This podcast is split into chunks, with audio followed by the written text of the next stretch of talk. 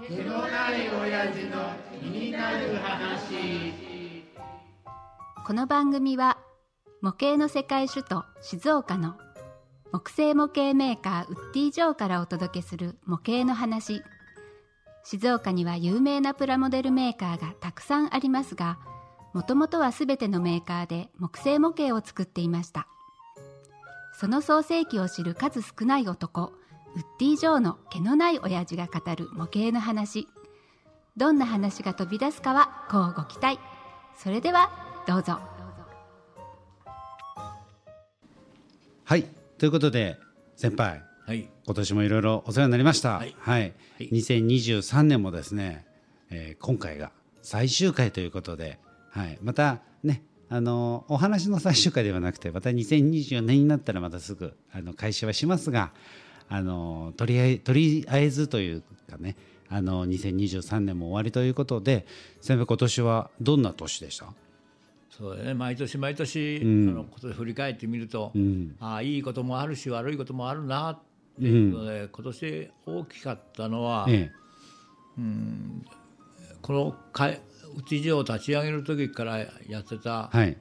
新たがはい。辞めた、はいはい。10月で辞めた、え。その時に、ね、川島って事務員も、はい。あのもう長くいてほとんど最初からいたぐらいに。えいたっていうことで、はい。もう2人が辞めてそれで去年はもう一人企画の増田が辞めてえはい。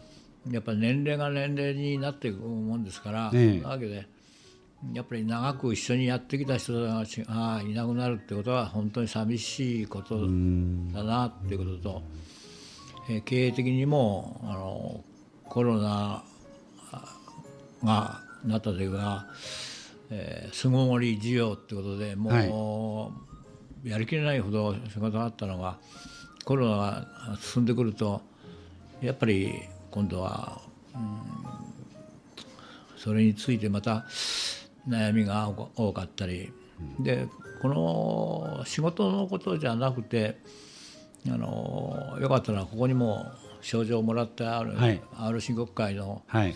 今役員やってて創立70周年って僕は最初から70年間こうあの RC 国会のやってきたはい。っていうことでそういう思いで、うんまあ、みんなとこう話したりすることいいこともあり悪いこともありっていう一年でしたね。はいねなるほど。あのそうですね。僕もあの今年はあのまあ会社的にもね、あのポッドキャストという事業を始めて、まあまさにですね、あのその前でしたね。KMX のラジオに一度え先輩ご出演いただいて、であのいろんななんかなんなんでそうなったのかっていうのはちょっと僕も覚えてないんですけれども。あのじゃあ社長ポッドキャストを始めましょうということでねポッドキャストを始めチャレンジ。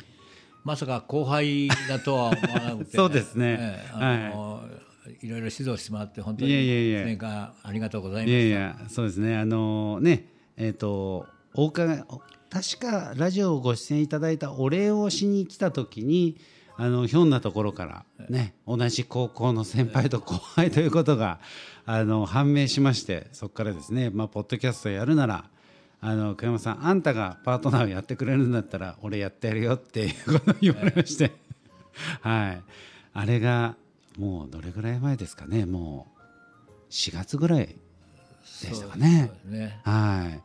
まあすごいね昔のようなこうあの短くもなんか濃い時間を過ごさせていただきまして、はい。ちょっとこれまた話が違っちゃうので、ええ昨日たあのちょっと羽鳥の方に、かええええ帰りにはい。道に迷って、は一高のとこ通ってきましたよ。うんああここか、うんああここに前におでん屋あったっけなとか、こんなことあったっけなと思い出しながら、どういうわけでそこに迷って。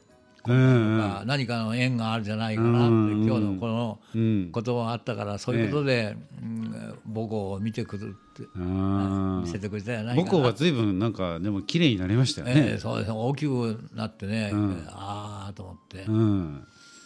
そうですね。まああのね年末にはね先輩と初めてあのお酒も酌み交わしたりとか、はい、あの近所の中華屋でね、しながらあのでも本当にねあのこのポッドキャストを通してあのウッディ・ジョーという会社のねあの社長また一で立ち上げたねあの常木さんという社長をですねあの考えとかあとその原点なんかを少しこう皆さんに知っていただく機会になったんじゃないかなと、まあ、そういう意味ではね先ほどもお話にありました新田さんもねあの今井科学の会でご出演をいただいたりとか、はいしてあのいろんなね模型のにまつわるお話をしてきましたが、はい。ただ去年一番困ったのは、ええ。ービッグサイト東京のビッグサイトで、はい。ホビーショー全日本のホビーショーやった時に、えはい。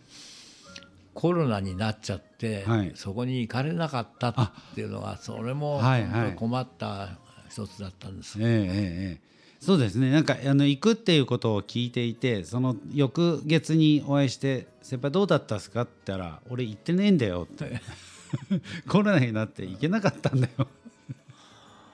えー本当に大変なうん年でした。ねまたねあの年ももうすぐ変わりますがあの来年はねすごくこう期待あふれるというか明るいね年になったらいいなただね、うん。僕はね、こう前にもつウッディ上の通信っていうのを出してるんですが、はい。これも皆さんのお手元に届くのがえー1月早々にははい。お手元に届くと思うんですが、はい。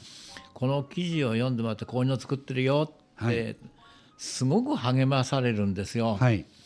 あのありがたいことだなって皆さんにこう支えてもらって、ええ。今年もまたこうして終わることにできました。本当に皆さんどうもありがとうございました、ありがとうございましたまたあの来年もねぜひよろしくお願いいたします。お願いいたします。はい。それでは皆さん良いお年を。